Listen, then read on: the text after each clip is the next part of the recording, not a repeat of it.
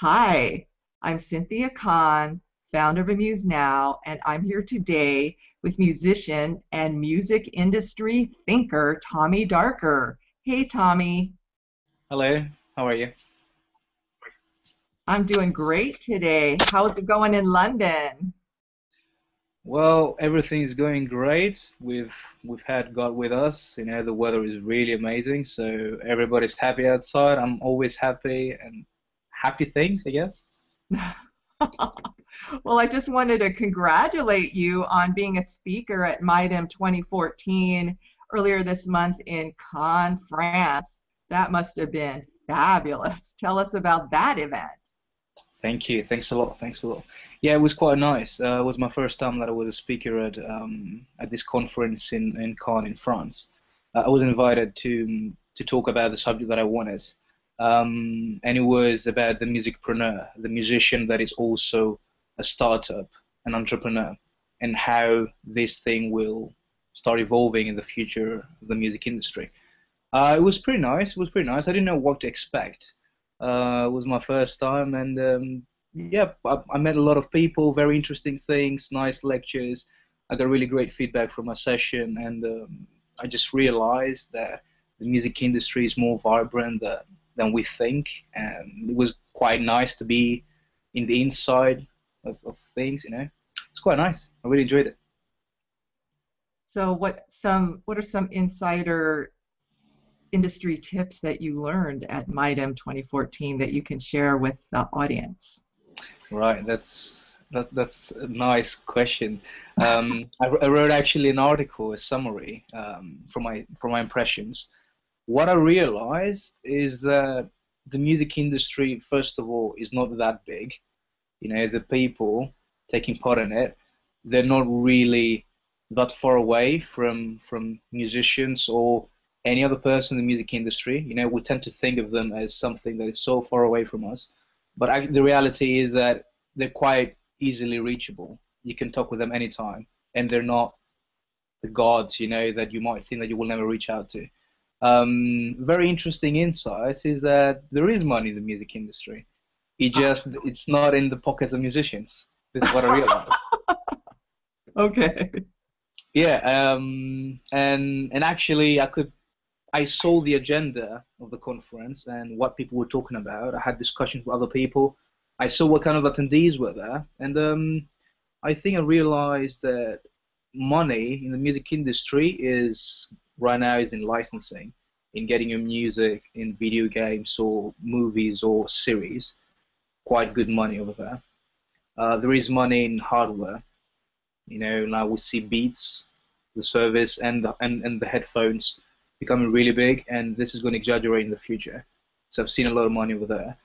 Um, I see money in, in collaborations between artists and brands. I mean, under some conditions, you know, you can get a really great deal that will help both sides and will also give you money for what you do. And also, obviously, I see a lot of money in the services that cater the needs of musicians. For example, um, Spotify or other aggregators or other services that are there to help a lot of musicians that make money in the long tail, which means a little money from a lot of musicians, and all this adds up to a really big sum. So that's what I realized. That that's some of the insights that I got from the conference. So basically, it's definitely more than just selling songs, for sure. um, definitely. I mean, um, I, I don't know. I think it's common sense now that you cannot make a living as an artist. And in general, I think this goes to writers as well, to to actors, to people that are in the in the media industry. You cannot really make a career out of selling individual pieces of art, except if you're a sculptor or, or a photographer or a painter that sells paintings, for example, right? But everything that becomes digitalized, it's quite difficult to make a full living just by selling individual pieces of, of your work. So that's that's the, the new mindset is is totally different from what was before. That you need to sell your music. I think you need to create a business around your music and see what's happening in the ecosystem and how you can take advantage of all the new opportunities. So is that the concept behind Music Musicpreneur? Look around at the entire ecosystem of business and figure out how you can make money with your music? Yes, yes, exactly. I mean, um, to, to sum up the whole concept of the musicpreneur is all about identifying your goals, creating a business model that is catered around your goals, and then checking out what's happening in the ecosystem around you and seeing how you can create multiple revenues. Very interesting. And also, for those who live near you in London, you offer free music event talks called Darker Music Talks, where you connect independent musicians with, with, with, what you call music knowledge keepers and you have constructive dialogues. Tell me about those events. They sound interesting. Nice. You make it sound very exciting, I guess. That's my job That's really. I, I need your voice for some kind of spot for for the. sure. so so this is what it is. It's um as you said, it's discussions. Um, I bring knowledge keepers. They're not strictly in the music industry, but they're experts in what they do. For example, social media could be about crowdfunding, could be about writing your copy. So I bring this expert in the same room, and I'm bringing musicians that want to learn from them, and then they have a discussion. So most of the times you're going to see a panel of people that know everything, and they tell you what you need to know, and then there is a Q&A. Darker music talks, the Q&A is what's happening. So I've seen that musicians get a lot of value out of this. And in the beginning, it started as something very informal, and I said, okay, I know a few people that know stuff. Let's bring them and let's talk with musicians. But it seems that musicians love the concept, and then even more people from the music industry started coming along. It started growing through word of mouth, and now it seems to have a life on its own, and and and the mindset, the mentality behind it, and the mission, which is to inspire musicians all over the world, and in general, people in the music industry, um, to learn how to become businesses, how to become musicpreneurs, and how to start having strong foundation and make a living out of their art, out of what they love. That's what I try to do too. That's what everybody's trying to do, I guess, and hopefully this is going to turn out into something really nice that is going to inspire people and will change the mindset globally. I, I mean, this so. is this is the goal, and this is what we all go for. You know, it's it's the dream that we want to see the change, the dent in the world. I hear you. Well, just so everyone knows, you really are a, music, a live musician too. You are part of the band Sidesteps, and I personally love the song, the Heartbreak song. Oh, really? Thank you. I think I hear some influences of David Bowie, but I'll let you describe your own music. Oh, you know what? When you write your own music, when you write original material, at that time you're just being alone with yourself and you don't think of influences. So myself, I could not describe how my music sounds like. I know that it, it's dark, and my influences come from a very dark place of the human soul. um, but I know what other people say about how my music sounds like. And yes, they tell me uh, their influences from David Bowie, their influences from Depeche Mode, um, influences from Joy Division. Oh. So I guess all these bands have pretty much darkness in them, and and this is what it is. I don't know. It, it's just that this is coming naturally, so it is what it is. What is your musical background? Musical background. Um, my background in general, it's pretty strange. I was in the military for quite a few years, and then I was doing music at the same time and recording and, and creating stuff.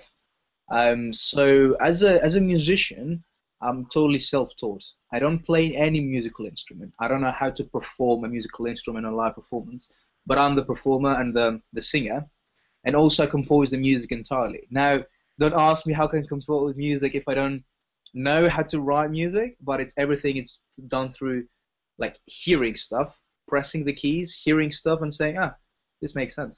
All right, let's keep it. So it's like that. It's very. There's no musical background, I guess. It's just that things that are coming up pop up out of the head. You're inspired. also, as you know, I'm Amuse Now is about artists helping artists. So, what would the first step a musician should take to become more business minded? Wow, that, that's a really nice question. The first step. Mm. Okay, um, I would say, um, okay, most musicians they want to make a living, right? Um, in general, I have to say that there is so much demand for, for music, but supply is increasing and increasing all the time. So in general, talking from from like from common sense, you cannot really say that every musician or artist will make a living because there are more musicians now than than demand is, you know.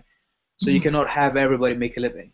So I would say the most determined ones, the ones that really take their art seriously, first of all, they need to think of what their goals are. Everything starts there. They need to know what they wanna, what, what the outcome is going to be.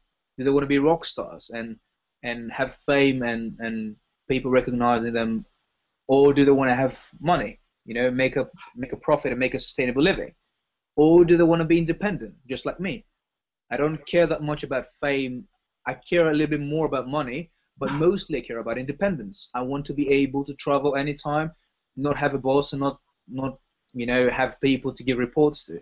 So it's about having first of all setting up your goal, and then second of all is about trying to understand how what kind of tools you need and knowledge in order to reach those goals. So you have a goal, you break down the goal, what you need to do, things that are most of the time they're common sense, but we make them very complicated in our heads. And then you say, all right, I know these things, so I can make them happen. I don't know these things, so I can go find the tools and knowledge to make it happen. Or I don't know these things and have no, actually, I, I don't care to learn about these things. So I'm going to find professionals and I'm going to pay them. I'm going to create a team around me so they can help me reach my goals. So it, it, because it sounds very simple, it's quite difficult, and and this is always the case. But I guess that these things will evolve as more success stories come along, and people will say, "Oh, these artists out of out of nothing from scratch created these really nice things."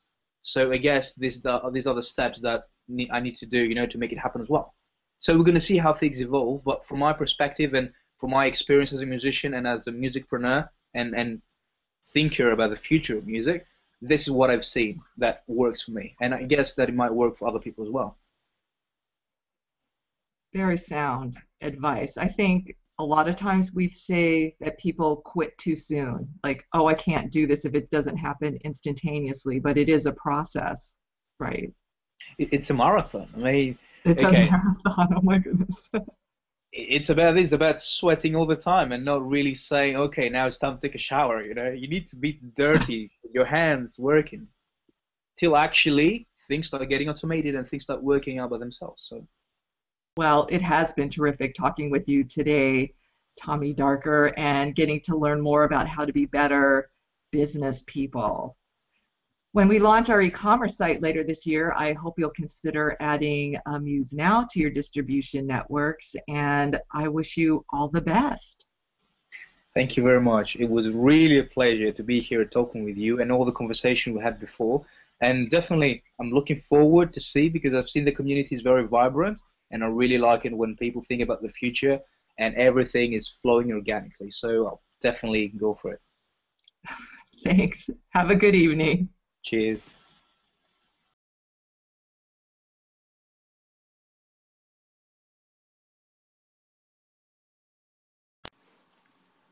Hi, I'm Cynthia Kahn, founder of Amuse Now. This featured artist presentation has been brought to you by Amuse Now Entertainment, a website that enables artists to profit from their creativity. To learn more about Amuse Now, visit us at www.amused